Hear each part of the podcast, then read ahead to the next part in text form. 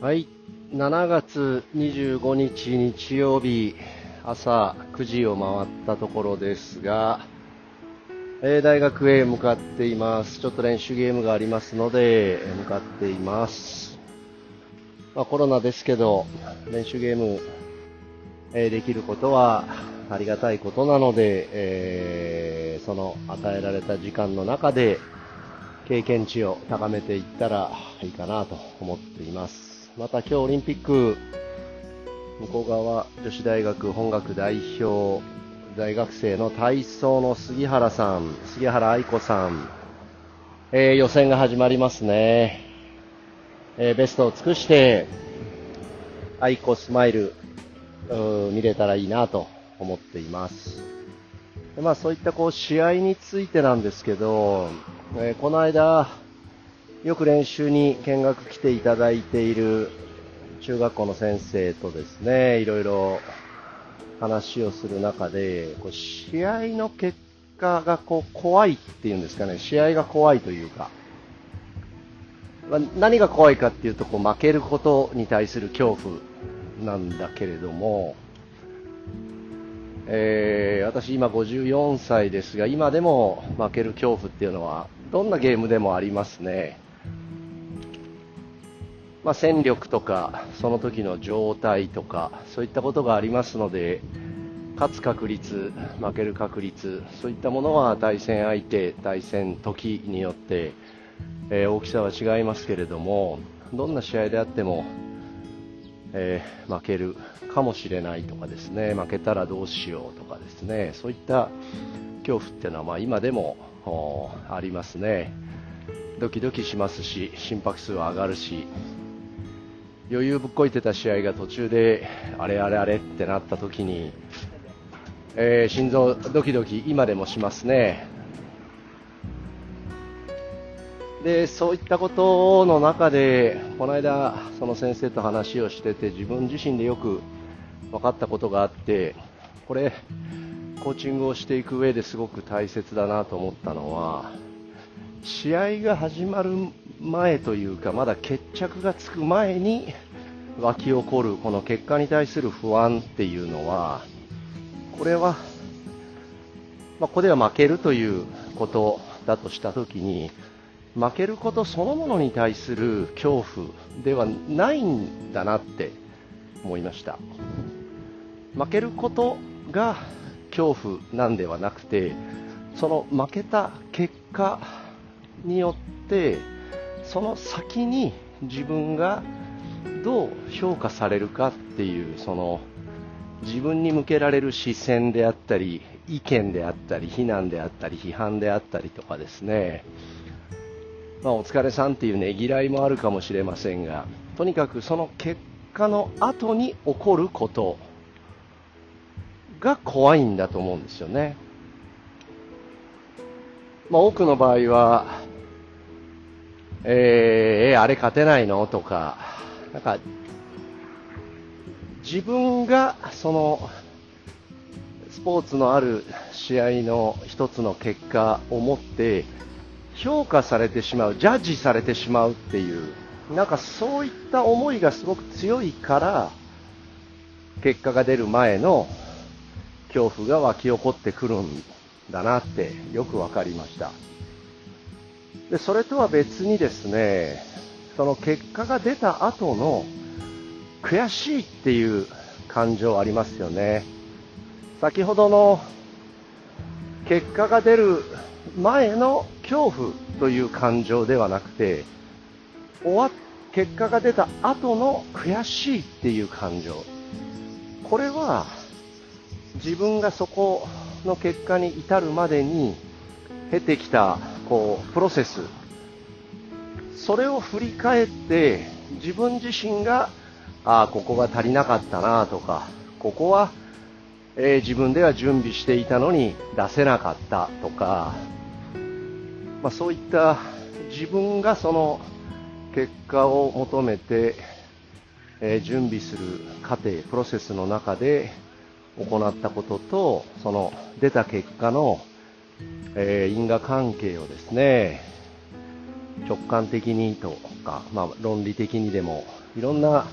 振り返りの方法はあるんだけれども自分のプロセスとその自分のリザルトの間のギャップが悔しいんだと思うんですよね。だからそれは自分自身に向いてるんですよね。でこの悔しさっていうのは当然次また同じ機会同じ試合まあ、1回で試合が終わりというわけではないので、また次に向けて目標設定をして、そのために、えー、準備としてのプロセスをしていく中に生きていくんだと思うんですよね、悔しさっていうのは。よく悔しさをバネにしてっていう言い方しますけれども、その負けたということ、出来事が、その人のその結果に、リザルトに至るまでのプロセスを反省する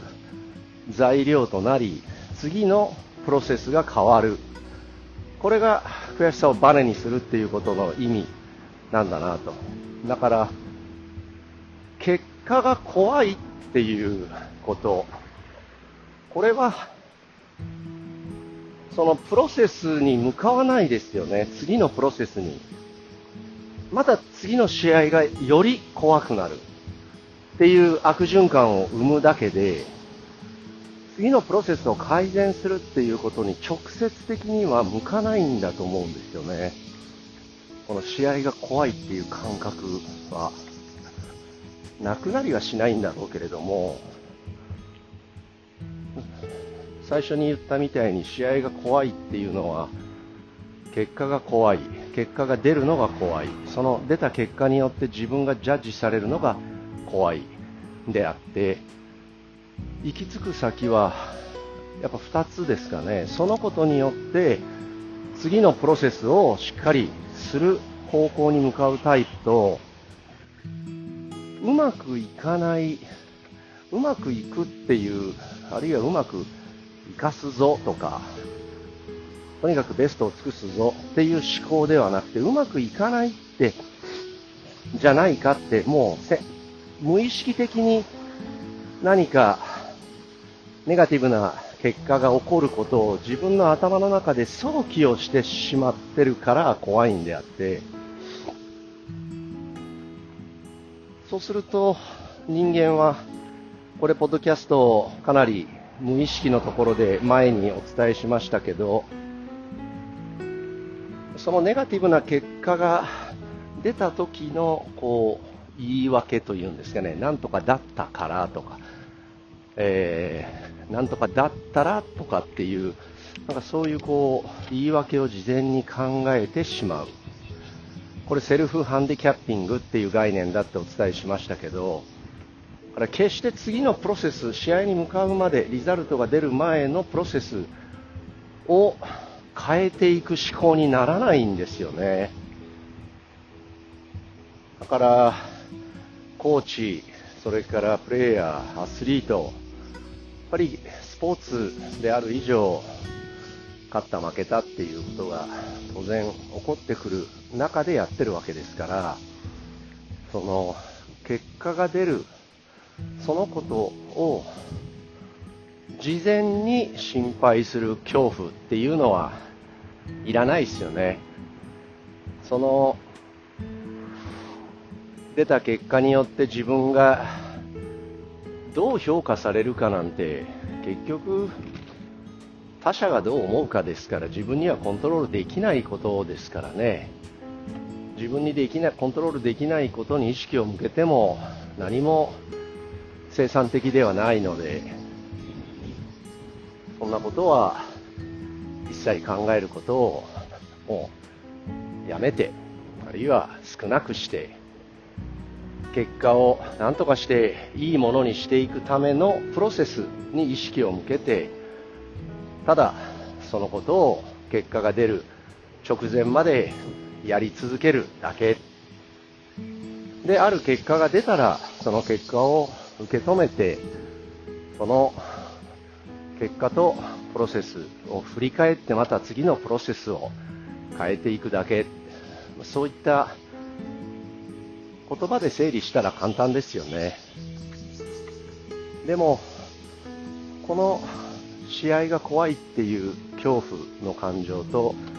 終わった後に悔しいって思う感情、この違いっていうことをちゃんとコーチングの中で理解していけば、自分がどう思うか、自分が何を感じるか、自分が何を考えるかは、自分にコントロールできることなので、まあ、訓練していって、これもやはりスキルだと思うので、先天的に度胸があるとか、なんかそういった性格的なものではなくて、訓練して訓練して身につけていくものなんじゃないですかね。えー、私自身もまた次の結果が出るところへ向けて、プロセスしっかりと見直していきたい、改善していきたいと思っています。